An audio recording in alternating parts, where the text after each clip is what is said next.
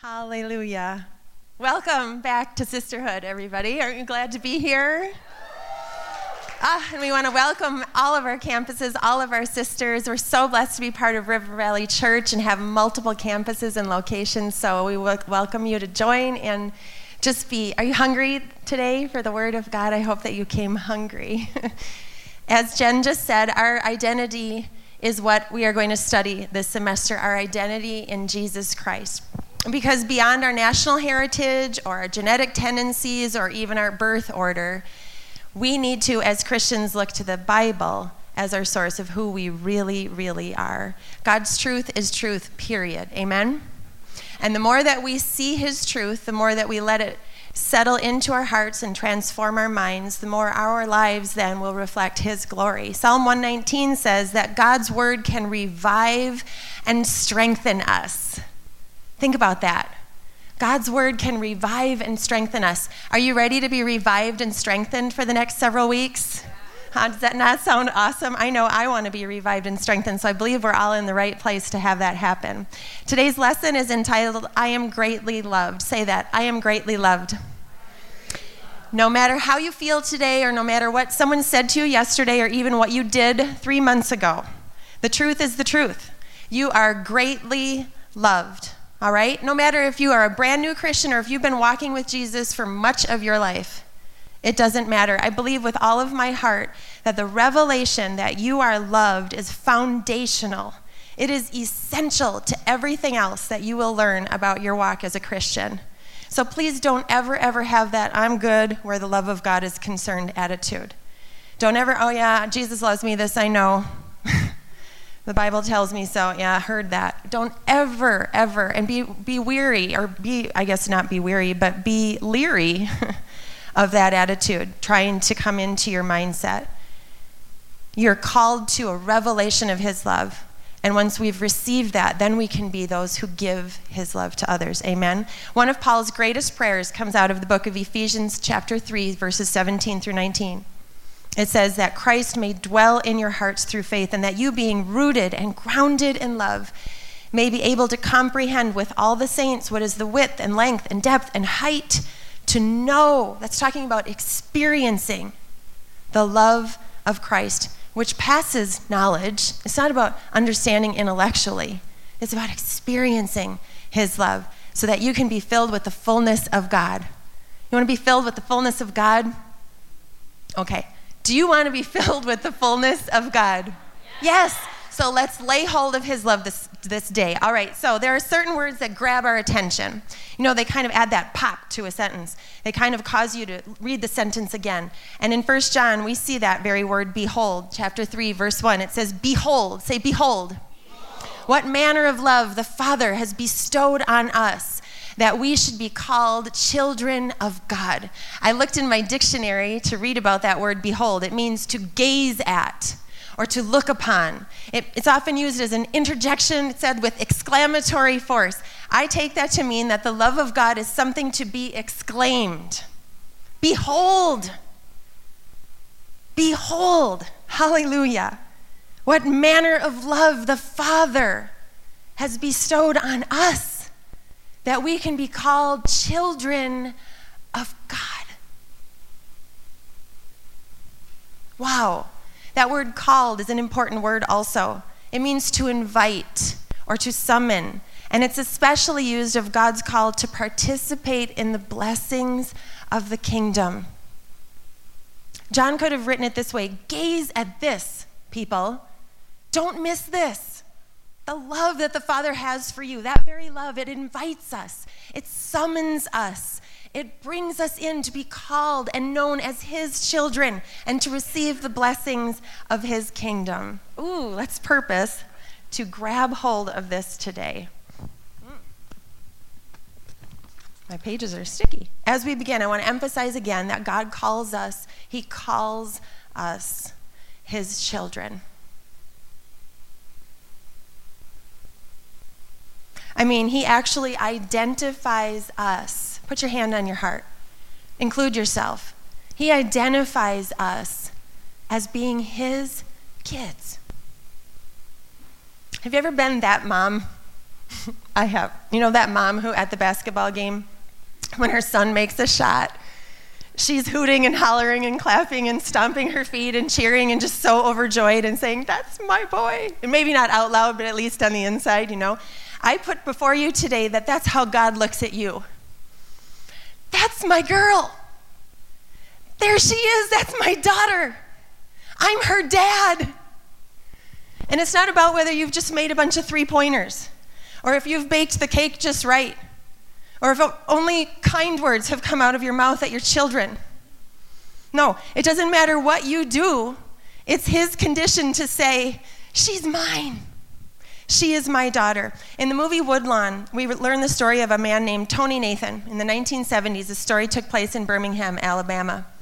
And he was an African American and had an awesome athletic ability and decided to courageously use that on the football field.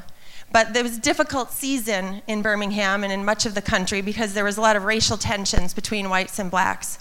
His family understood about the love of God, and they decided and purposed to let His love fuel them through all the difficulties in life. Eventually, it's just the greatest story. The whole team puts their trust in Jesus Christ and determines to live and to play for the love of God.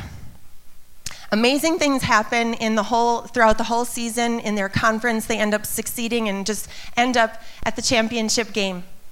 And we see Tony in the locker room and he's pacing nervously. They're in this huge stadium. 40,000 people have turned out to see a high school championship football game. Yeah, wow. So you can imagine his nervousness. Well, at just the right moment, his father comes into the locker room and asks the coach for a word with his son. And, and in a moment then, when he could have lectured Tony about the right technique, or exhorted him to give 100%, or even to say something like, you know, because of you, racial tensions are being uh, depleted, being diminished. You have, you have this on your shoulders to make a difference and make a change in our community and in this whole southern part of the U.S., whatever. He could have said all sorts of things in that moment. Did you know what the father said to him? He looked eye to eye and he said, Tony, I'm proud of you, son. No matter win or lose, you will always be my son. It was such a powerful moment in that, in that moment in the movie. The father declared his love for his son. Wow. I would like you to hear today the Heavenly Father declare his heart for you, sisterhood. Behold, say, behold what manner of love the Father has bestowed upon you, that you should be called children, daughters of God. And you know what? Before you were his daughter, you were his idea.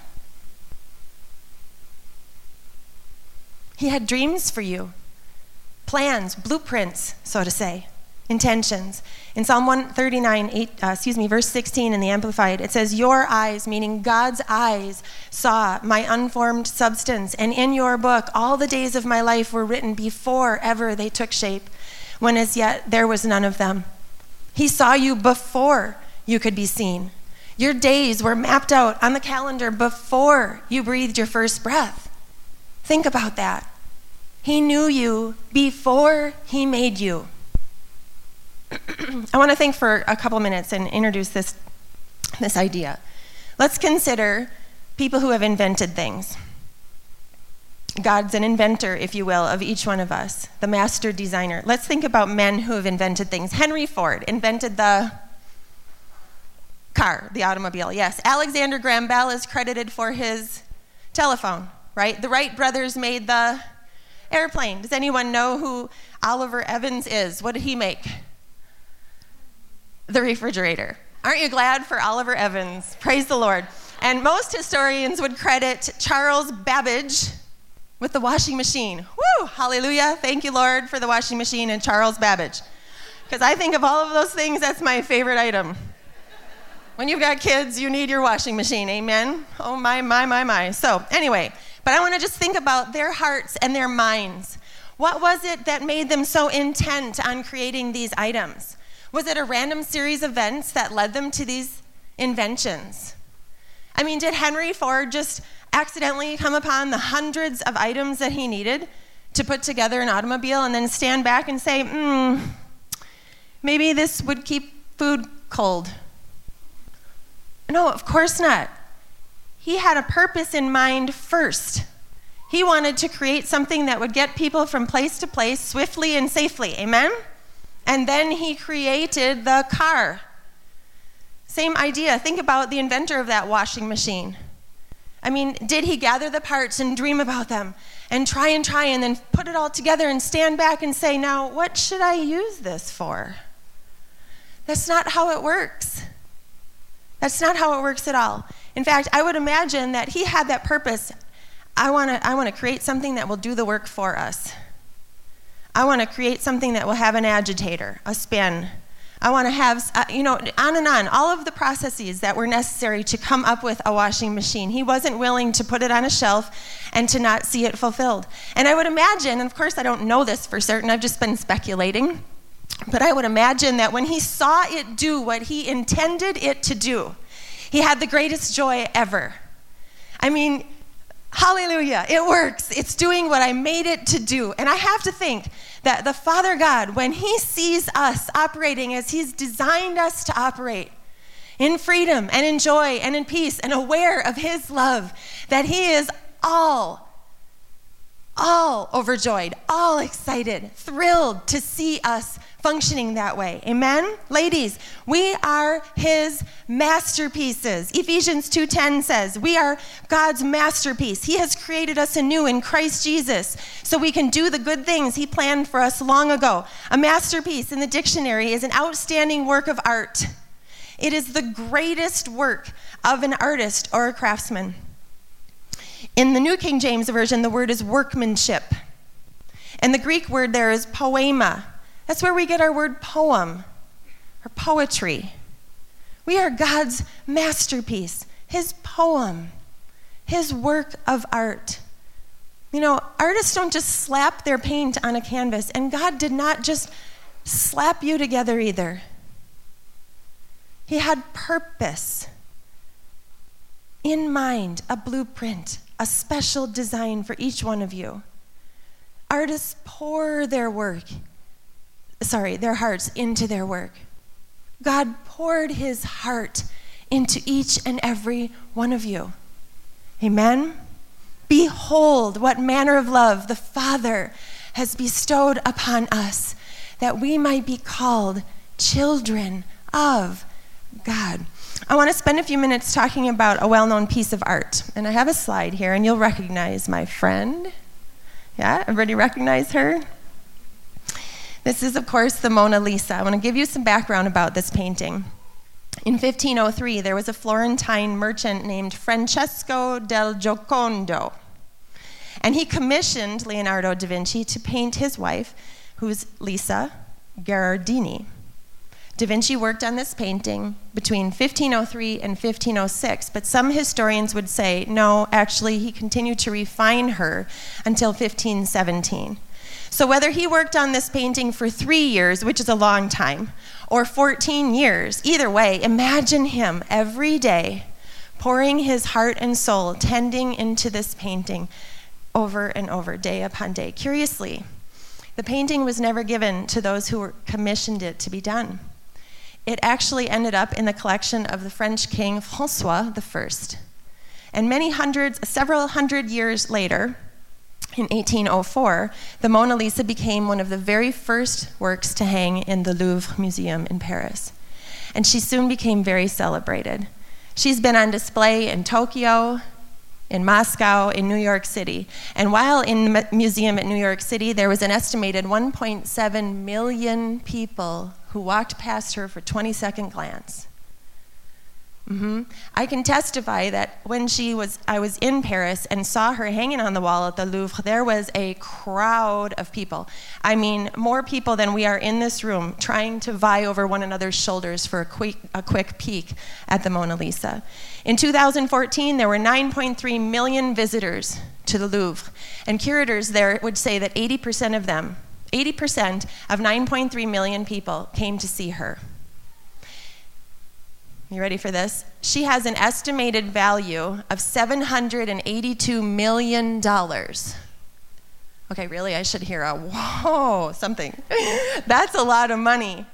and that would make her then $782 million deemed the most valued painting in the world.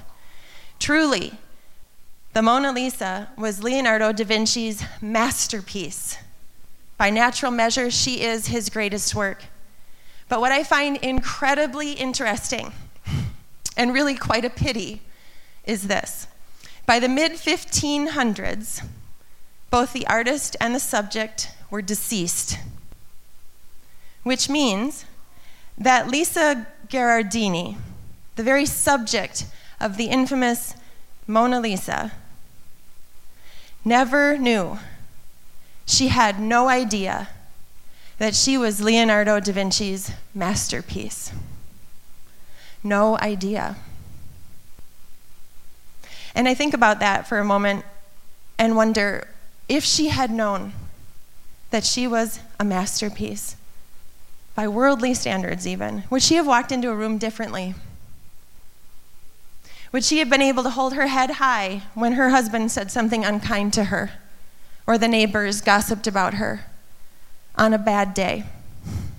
I believe she would have, knowing that she was a masterpiece. Of course, the Mona Lisa and other pieces of celebrated artwork, they're deemed masterpieces according to earthly natural standards, right? according to how much money they're worth or which museum they're, they're blessed to hang upon, so to say. Men speak of value in terms of all of that finances, popularity. It's as good as the world has it. But how much more amazing is it for you and me to consider being valuable in God's economy? Who cares about a million dollars? When we can be deemed valuable in the economy of Almighty God. Amen?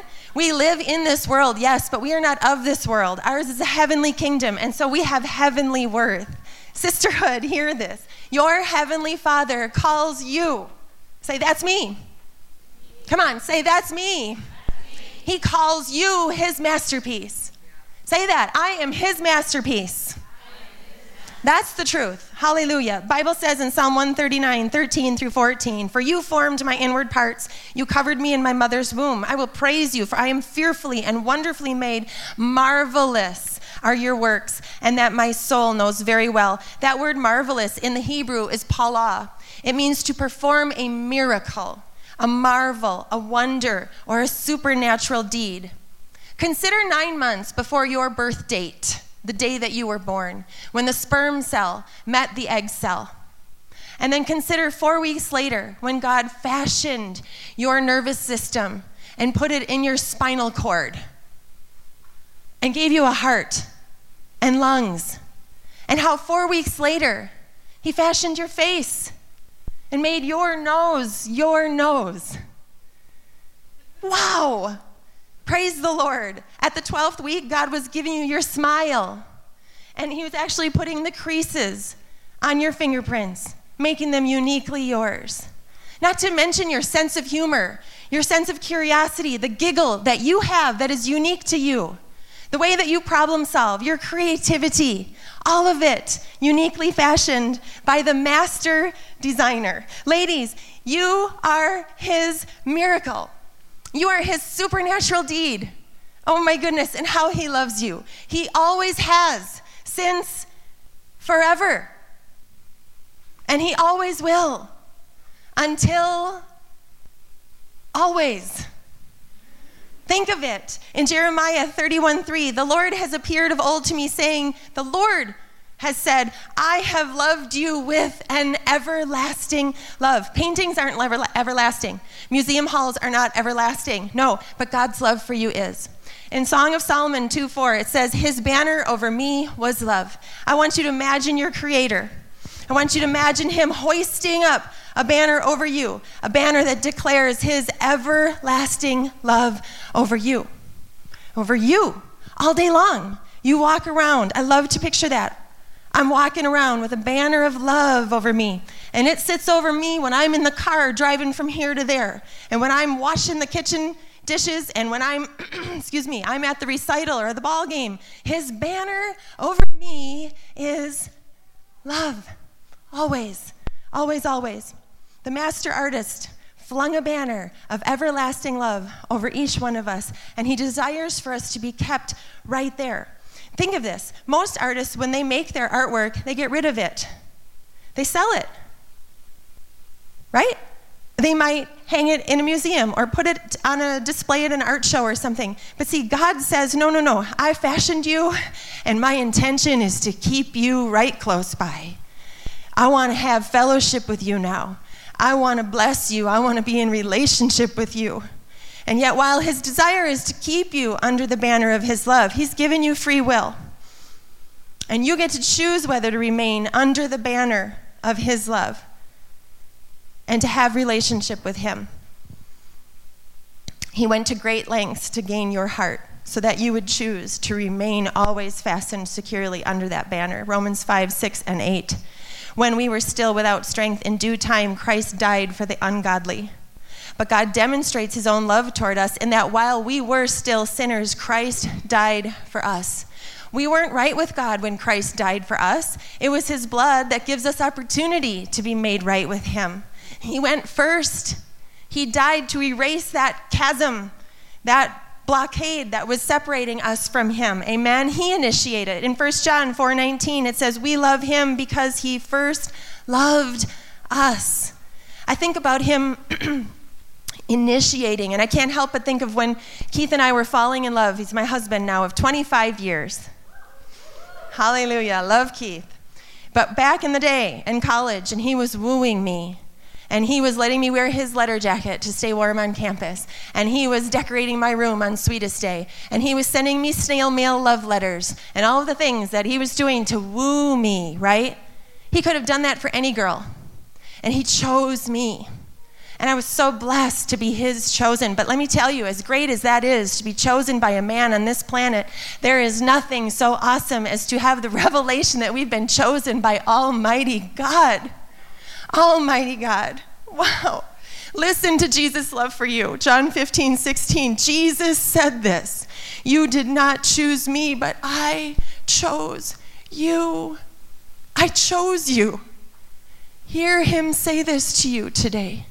I chose you. We are part of his chosen and special people in Christ Jesus. 1 Peter 2 9 says, You are a chosen generation a royal priesthood. He's saying there, I just want you to come into my presence like the priests of old did. He says, You are a holy nation. I've made you holy by the blood of Jesus Christ. He says, You are my special people. I've fashioned you and designed you. Why? So that you can proclaim the praises of him who called you out of darkness and into his marvelous light. We know this is an election year, yes? 2016 and you and I will not be elected president. Yes? At least as far as I know. But did you know that the Bible refers to you as being the elect of God? You have a title. It says in Colossians 3:12, "Therefore, as the elect of God, say that's me. Holy and beloved, put on tender mercies and kindness and humility and meekness and long suffering." You have a title. You are elect by God. For what? Special services. He's created you to fulfill special callings, special privileges, ultimately to know Him, to be calling Him Daddy, to have Him at your side 24 7. He blesses you with peace and security in the midst of trial. He blesses you with forgiveness that's only found in Him. He blesses you with freedom, with joy, wholeness, health, in the book of Romans 1 7, it says, To all who are in Rome, beloved of God, called to be saints, grace to you and peace from God. Saints is a common term in the New Testament. It just basically means holy people.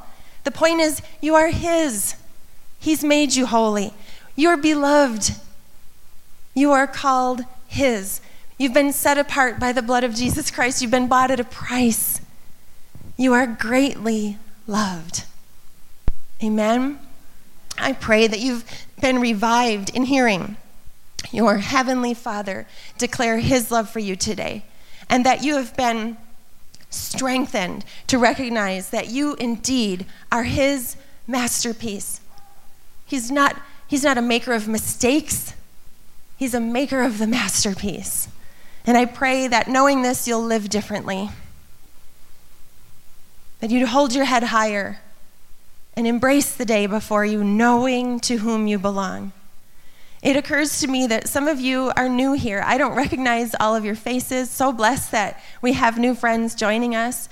But perhaps this is the first time that anybody has ever really presented to you the truth of the love of God, the master designer's love for you. And if you've not ever been in relationship with him before, I want to pause and, and make this opportunity available to you.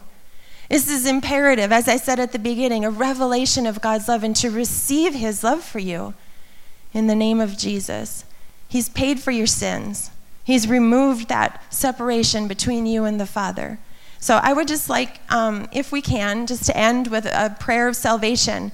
And if, if you've never done this before, I want you to talk to your table leader and I want you in your group and just share that that prayer meant something to me for the very first time today and they will rejoice with you at your decision. So um, pray with me. Heavenly Father, thank you, Lord, for your truth. Thank you, Lord, for loving me.